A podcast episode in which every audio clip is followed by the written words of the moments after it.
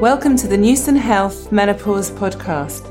I'm Dr. Louise Newson, a GP and menopause specialist, and I run the Newson Health Menopause and Wellbeing Centre here in Stratford upon Avon.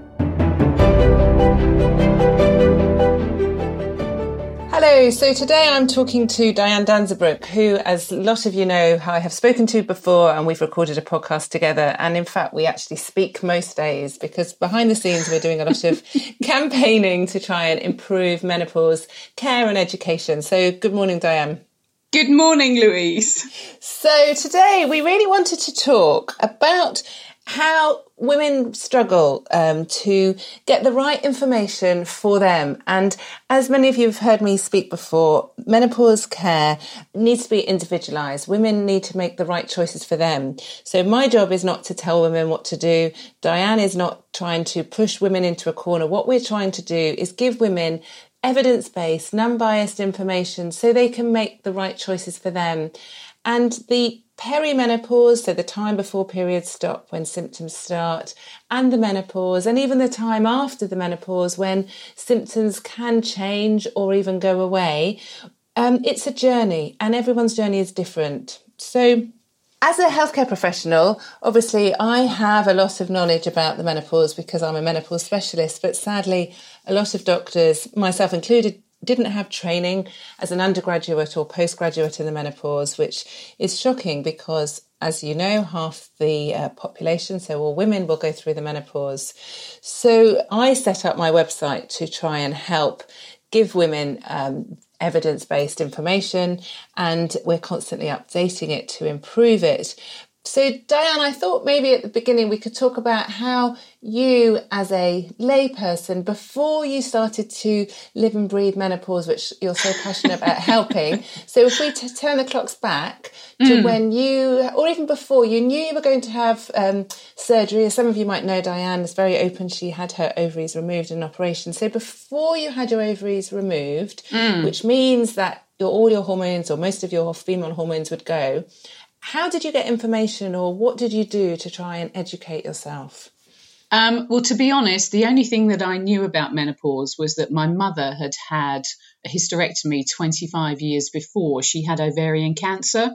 Mm-hmm. Um, and the HRT implant that my mother was given at the time of her surgery was conjugated equine estrogen so pregnant mare's urine. Um, and I am a horse owner, horse lover, mm. um, and I was horrified by that. So the only thing I knew about HRT was that it was pregnant mare's urine, and I had made a firm decision I was never going to have it. Because my surgery yeah. happened as an emergency, pretty much, um, once it was decided that there was the suspicion that I also had ovarian cancer, my surgery happened quickly. Um, so, consequently, I didn't have a huge amount of time to research any updates. Um, mm. And sadly, nobody gave me any information. Um, none of the team at the hospital sat me down and spoke to me about I knew it would be menopause having my ovaries removed, but I didn't know what the consequences of meant. that would be for my entire body. And I certainly wasn't told about the importance of me having hormone replacement therapy and what that hormone replacement therapy could look like. So it would have been really useful. I mean, obviously, when it's an emergency and people are worrying about other diseases such as ovarian cancer, I can understand that menopause isn't top of the list, but it would have been useful then maybe to have been signposted to websites or even given a little booklet or written information, do you think? Absolutely, it would. And I would also say, Louise, that running up to that surgery, I had many, many appointments. There were sure. lots of opportunities to offer me that information. And even after I had my surgery, before I left the hospital, nobody sat down with me to explain the consequences of that surgery mm. and nobody gave me a booklet to take home yeah. so and actually it wasn't just for you was it it's for your partner as well it's really would have been really important yeah absolutely and you know he came to many of those appointments with mm. me um, but at no point was to be honest the thing i mean i was 45 and the thing they were more focused on was did I understand that I couldn't have children anymore? Now, I made the conscious decision many, many years previously not to have children. That was my choice. Mm. Um, but that was really what they were focused on. Um, was did I know I couldn't have children? Well, yes, of course I did know that. Yes. Um, but w- was there any focus on looking after my physical and, as you well know, mm. what turned out very much to be my mental health post surgery, but also long term, no, there was nothing. No. And I think this is the thing, isn't it? Um, for many of you who are listening, I'm sure know, but just to recap. So the menopause is the time, uh, officially it's a year after your last period, but when, if you have your ovaries removed, then you, you get floored into the menopause. It's a very harsh, unnatural way of, of experiencing the menopause a lot of women have symptoms. Um, the most common symptoms that everyone knows about are the hot flushes and night sweats. But women can get symptoms, as Diane did experience, such as low mood, anxiety, reduced motivation, poor concentration, memory problems, joint pains, muscle aches, migraines, headaches, vaginal dryness, urinary symptoms, because we've got estrogen receptors in cells all over our bodies. But actually, the symptoms are one thing, aren't they, Diane? But it's the long term health consequences of not having hormones in our bodies. And this is what women yeah. need to be educated. So, it, when we talk about the menopause, often people feel, oh, it's just symptoms. I'll man up, I'll get through them, I'm going to fight my body, and then I'll come out the other side. But Unfortunately, we're not designed to live for 30 odd years without hormones in our body. So, evolutionary, um, we was designed to reproduce. And in the Victorian times, we used to die a couple of years after our menopause.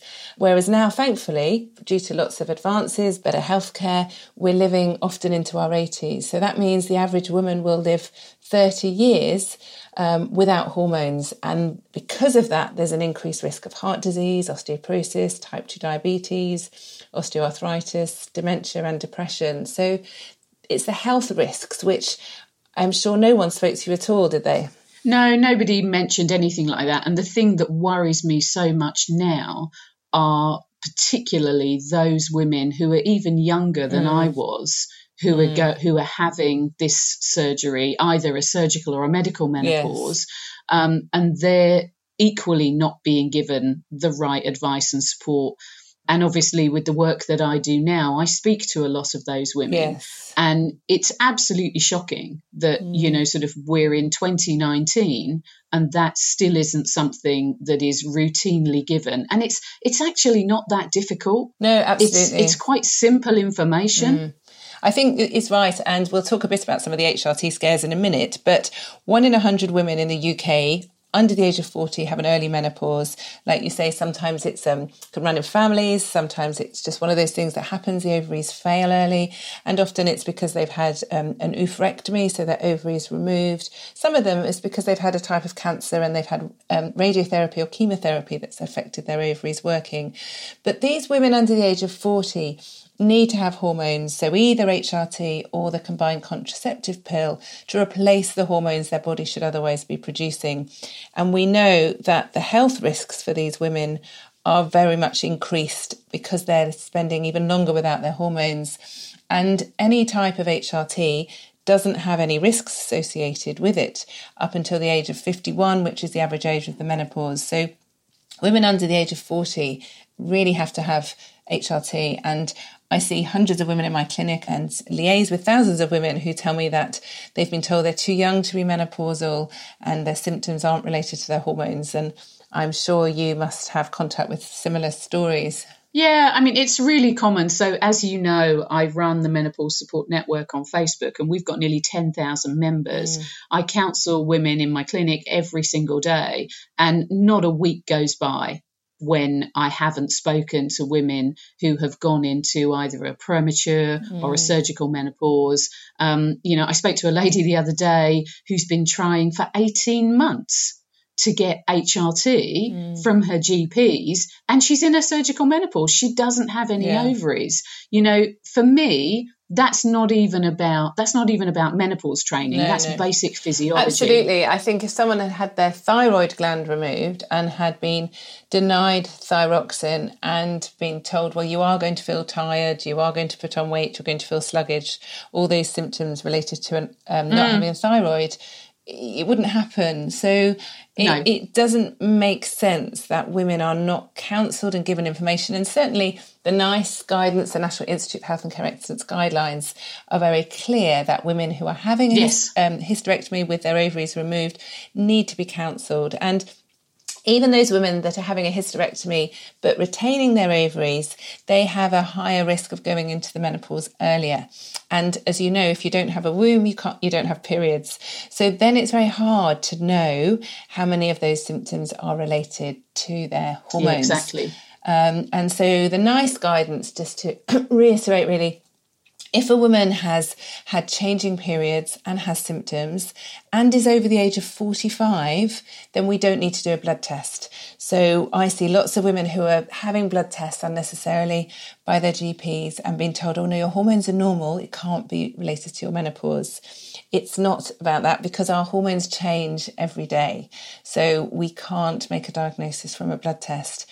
If a woman's between the ages of 40 and 45, the NICE guidelines say a blood test may be useful, but in practice, it's only useful if it's abnormal. So a normal blood test doesn't actually help. And under the age of 40, because it's important to get the diagnosis right, the guidelines say we should be doing a blood test. But again, I see lots of women who have had normal blood tests. I saw one actually last week who'd, um, she was 39 had had symptoms for the last 10 years, had some blood tests, they were normal.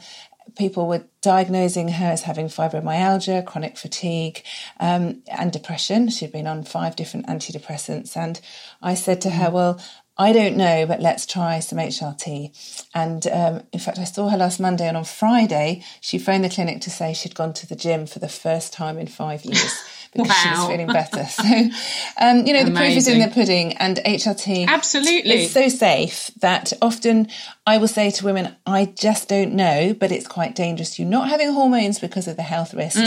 So let's try estrogen through the skin as a patch or gel because there's no risk of clot. If they need a progesterone, if they've still got their womb, I give them the micronized progesterone, which is very safe, which is a body identical progesterone, or or consider having a Mirena coil, if, especially if they want contraception, and then review them. And if they come back in three months' time and say, "Oh, I don't feel much better," then I know it's not their hormones. But Yeah. most people come back and say, "Wow, I feel so much better." So then, and that's, that's the thing, isn't question. it? It's a simple possibility, isn't it? So Mm. absolutely. why not try? Absolutely. And HRT is very, very um, cost effective. It's very cheap for the NHS. Each product um, costs around £4 a month. So it doesn't cost much.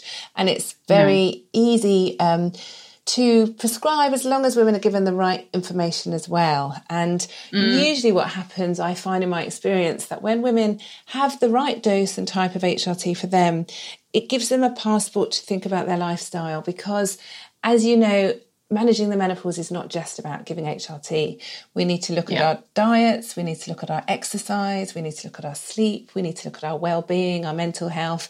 But often it's a real struggle to do that without hormones. And you know, you were really on the edge when you um, uh, before you took HRT, and you know, I was even worse because I had no idea. Even as a menopause specialist, that my Yeah. low mood, my reduced motivation, my muscle aches and pains, even my night sweats were related to my menopause. I thought I had a lymphoma, a type of cancer. I was too scared to get a blood test. I, I was irritable, but I thought it was because I was tired. And, and so then I'm denying my body of hormones. Uh, it was about six months it went on for and, and scared. I was really scared. I had something else going on and I wasn't able to look after my family. So I think the other thing is for a lot of women, they will say things like, you know, sort of, well, I just thought I'm so tired. I've got a busy life. Mm. I'm trying to work, run the family, look after the children. They might be looking after elderly parents now too. You know, they're very mm. often not prioritizing their own health. I'm getting older, so I would expect to feel more tired. And I think, you know, we really need to get over this idea that, you know, sort of just because you're getting older Yes. means that you would expect to feel Absolutely. To, you know sort of to feel tired to feel exhausted Yes. as you said earlier potentially we're going to live for sort of mm. 30 plus years postmenopausally and every woman deserves for those years to be happy healthy and if she chooses productive Well, absolutely. I mean, I saw um, a lady a couple of weeks ago who's 58 and she'd had symptoms for 12 years and and mm. she'd given up her job. She just had her first grandchild and she said, I'm too tired to play with my grandchild. I'm just sit and stare at the walls all afternoon. And she said, yes, but I am mm. old. I said, you're 58. It's just not old, you know? And, but the menopause makes us old. We know that estrogen actually is the best anti-aging treatment in the body. So it helps mm. reverse some of the aging processes in our systems, in our body, um, as well as obviously it can help our skin. But internally, women who take HRT have a better life expectancy, especially young women Yeah, I as think well. that's- and that's really important. I think that's been the most interesting thing is, you know, sort of just how much how Yes. much of the body's functioning estrogen has a part to play in. Um, Yeah. You know, sort of, it, it's so hugely important. Mm, I was just reviewing some literature about um, the risks of not having hormone replacement therapy, so the low estrogen with um, increasing risk of dementia. And there's been very few good randomized control studies. So we're just looking at other studies, but it does, we do know that estrogen is very important for glucose metabolism in the brain. So if we have estrogen, our glucose metabolism is better in the brain. And obviously glucose is the fuel for the brain to function. Yeah. So it's very interesting. So we're both talking about HRT and how wonderful it is, but there's a lot of women out there who are very scared, and there's a lot of healthcare professionals that are even more scared about HRT. Um, particularly now. So, yeah, so we're saying particularly now because um, we're recording this at the beginning of September, and just over a week ago there was a publication in the Lancet saying there was an increased risk of breast cancer with taking HRT. And this risk continued even in women who stopped taking HRT. And if some of you have heard my podcast that I recorded last week with Liz Earle, if you haven't, it's worth listening because we review this paper and it was a epidemiological review. So it wasn't a gold standard randomized control study. So it didn't prove anything. It showed that there might be an association. So that's really important to realize. And really frustratingly for me and for lots of women is that the MHRA actually produced a warning. Um, they these reports to the government, and there is now a warning about HRT, which has gone to all healthcare professionals. And what they And have that's just based on this Just based on this- meta-analysis, yes, Louise, isn't absolutely. it? Can I ask you a question about yeah. it? So I still can't, as a non clinician, as Mm. a non doctor, I still can't get my head around how one meta analysis of essentially information that some of it isn't even published Mm. studies mm. and one particular part of it, the Million Women study, which is mm. not a gold standard randomized control study, there are already many questions from mm. other academics about that study. I don't understand why this particular meta analysis has been given such gravitas. I don't get it. What what's is there No, a I am I missing something? Yeah, no, I don't get it either, Diane. So um, it was published in the Lancet, and when a when a paper comes out that they think will have media attention, a- press release is written, and sadly, the press release, because I've read it, um, looks very much about the risks of HRT, and it misinterprets some of the information, saying that it's been proven there's a cause with, with breast cancer, which it hasn't. It mm. also doesn't mention anything about the benefits and the established benefits. It mentioned in this study that there wasn't enough data to look at heart disease risk in this review, but we have got randomized control studies. We've got other reviews. There's a Cochrane review Yeah. showing that women who start taking HRT within 10 years of their menopause have a reduced risk of a heart attack by about 50%. So we have got Yeah. evidence, but not in this Lancet one. And they've lifted this in the media, as we know, but they've also Yeah. lifted it for the MHRA um, report. And I'm not sure. I, I agree with you. There's lots of studies that come out all the time, and they they're not fast tracked through the MHRA. So um, I have my own theories, but I don't know for sure. But I know that the International Menopause Society have written a review about this. The British Menopause Society, the Royal College of Gynae have written, and it's all on their websites, um, to show how misinterpreted this study is and how it's sending the wrong messages. But the problem so, is, yeah, go on. Sorry. For women, that's really no. I was just going to say, you know, sort of for women, that's really difficult Absolutely. because unless they've read and, and uh, I know yeah. that you and I have shared them widely, you know, sort of the information from the IMS, etc. Yes. Um, but unless women have read those, mm. and let's face it, you know, sort of when I was at my absolute rock bottom, mm. as many people feel, the last thing you want to do is sit down and read all this stuff. Oh, well, your brain doesn't um, work, so it's hard to. No, you know that's that's a really difficult situation because now women are, th- are wondering well do they believe the MHRA? Do mm. they believe the BMS, the RCOG, the IMS, you, me? well, that's really hard. It's, it's, really difficult because then they're seeing a doctor maybe they've known for 20, 30 years who's saying, no, mm. HRT is too dangerous. And the Lancet paper is very heavy read. I'm not a statistician, so I've oh. taken some really good advice from people who do know what they're talking mm. about. But for busy GPs, they get this ruling from the MHRA. As GPs, we have to act on things that the government send us. So mm. this um, report from the MHRA clearly says HRT should be taken for the lowest dose, the shortest length of time. Now this contradicts the guidelines that NICE have produced and the International yeah. Menopause Society and the British Menopause Society have produced. And I've been liaising with uh, very key people who are involved in these other guidelines, and they all have said that these guidelines don't need to change. So we can mm. still take HRT for as long as the benefits outweigh the risks. So for most of us, that's forever because of the bone and heart protection it affords.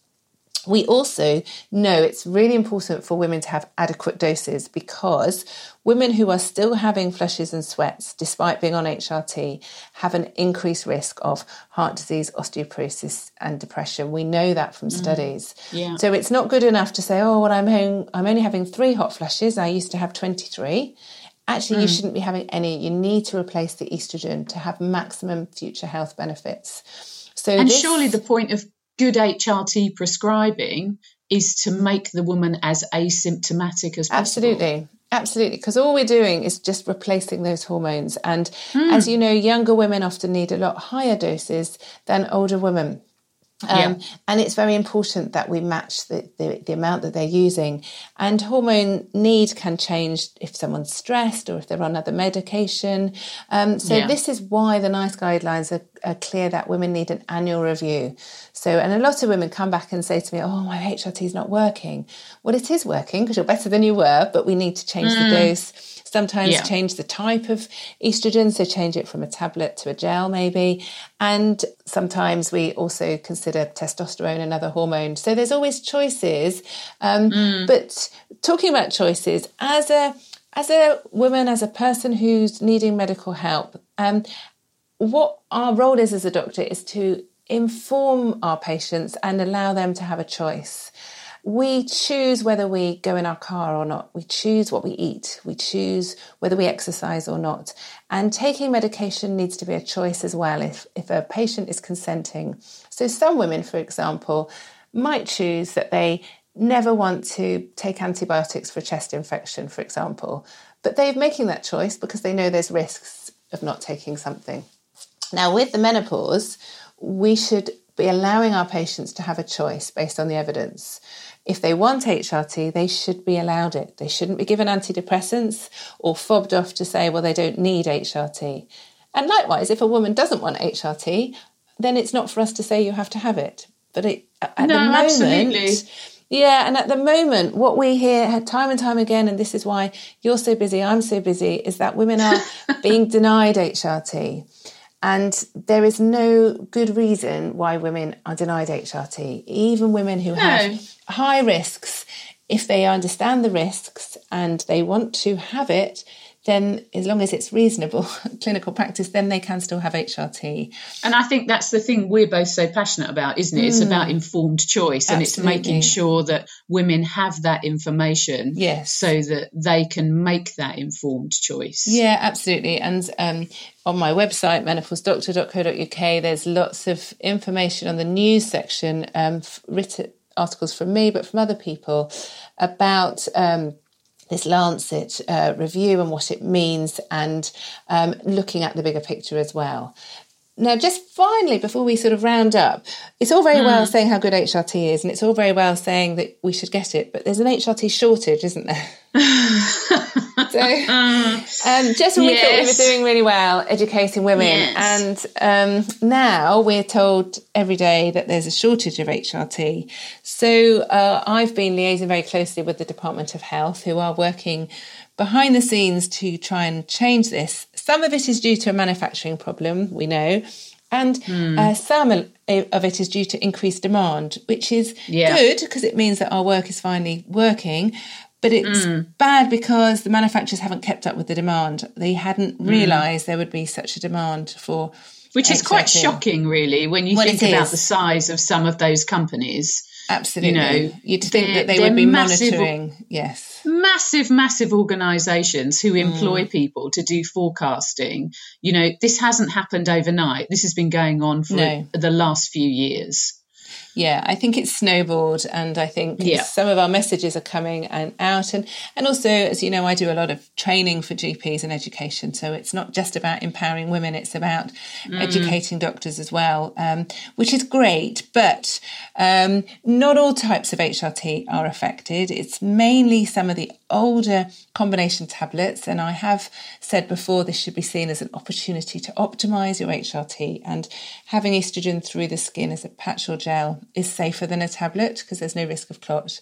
But a lot of the patches are affected, and mm. every day I'm getting different reports from people about which patches. Yeah, I think the I think the re- the really tricky one is Evorel, isn't it? Because Ever- so many people yes, were using is, it. Absolutely. So Evorel at the moment is very hard to get hold of.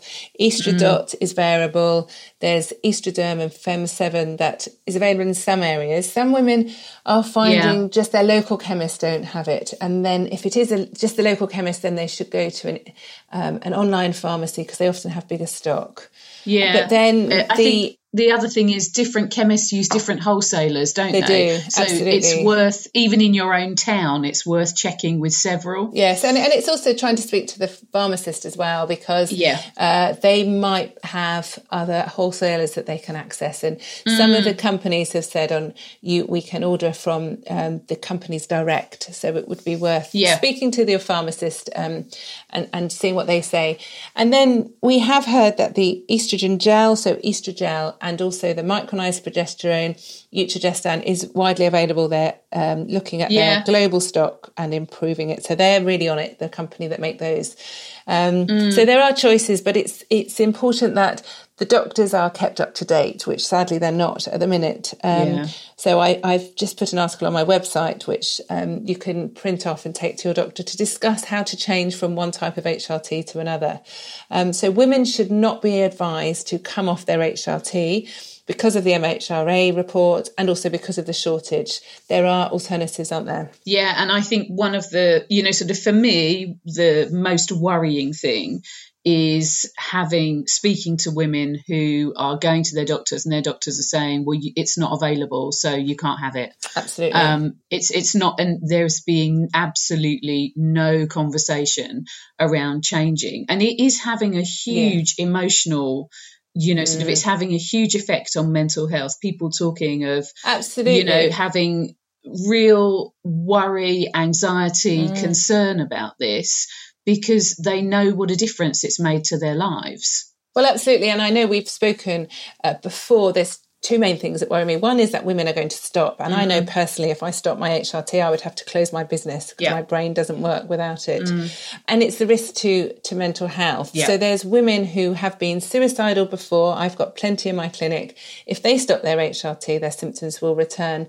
But the, the thing that concerns me probably more is those women that will never start HRT And Yeah. as we know, the suicide rate in women peaks in the early 50s, which is the average age of the menopause. Mm. Yeah. There are a lot of women out there who have low mood, um, anxiety, and suicidal thoughts Mm. who are going to be denied HRT for the wrong reasons. Well, it's also those women being stuck on antidepressants for years. Absolutely. When Yeah, yeah. antidepressants, A, are not first line treatment, and B, in some cases, actually, you know, sort of can make the situation worse. That's a real fear for me around this. It is. It is for me because doctors will read the MHRA report and think, "Oh gosh, antidepressants are safer. Let's avoid HRT." Mm. Yeah. So we need to. Um, hopefully, this podcast has helped, and the information that we're giving out has helped. That women should be empowered, and if any of you are listening are having problems obtaining HRT or being told you don't need it and be given antidepressants, then download some of the fact sheets from the website print off the NICE guidance, challenge your decision. And it's difficult challenging a doctor or see another another doctor or a nurse. But please don't give up. It's really important to get the right help. No, absolutely. Um, you're very welcome to come and join the Menopause Support Network. Come to the Menopause Support website. And if you come to the website, please, please sign and share the hashtag Make Menopause Matter campaign petition. Louise and I have been, as she says, we speak most days. we spend probably far too much time talking about this. Um, you might not see it all, but we are campaigning really hard to change things. And how many people have signed now, Diane? I think we're 32,000. Brilliant. Okay, but we need that to increase more so our voices are heard. We really do. So thank you for your time, Dan. Just finally, I just wanted to round up by you giving me three top tips for women in view of the HRT shortage, the HRT scare. What three things that women can do that will really help them in the future? Okay, first thing is don't panic. Mm-hmm. Second thing is don't believe all the headlines. Actually go and look and find some factual evidence based advice. And the third thing is if you're going to go and see your doctor, before you go, have a look at Louise's website, My Menopause Doctor. Come to Menopause Support, download our 10 things your GP should know about menopause. And if you're going to go to the doctors, if you're feeling really anxious or really nervous, take somebody with you because it can be always fantastic to have a bit of moral support. Brilliant. Thank you. Excellent. Thanks ever so much, pleasure. Diane, for giving up your time. Thank you. Happy Sunday. and you. Bye. Bye. For more information about the menopause, please visit our website www.menopausedoctor.co.uk.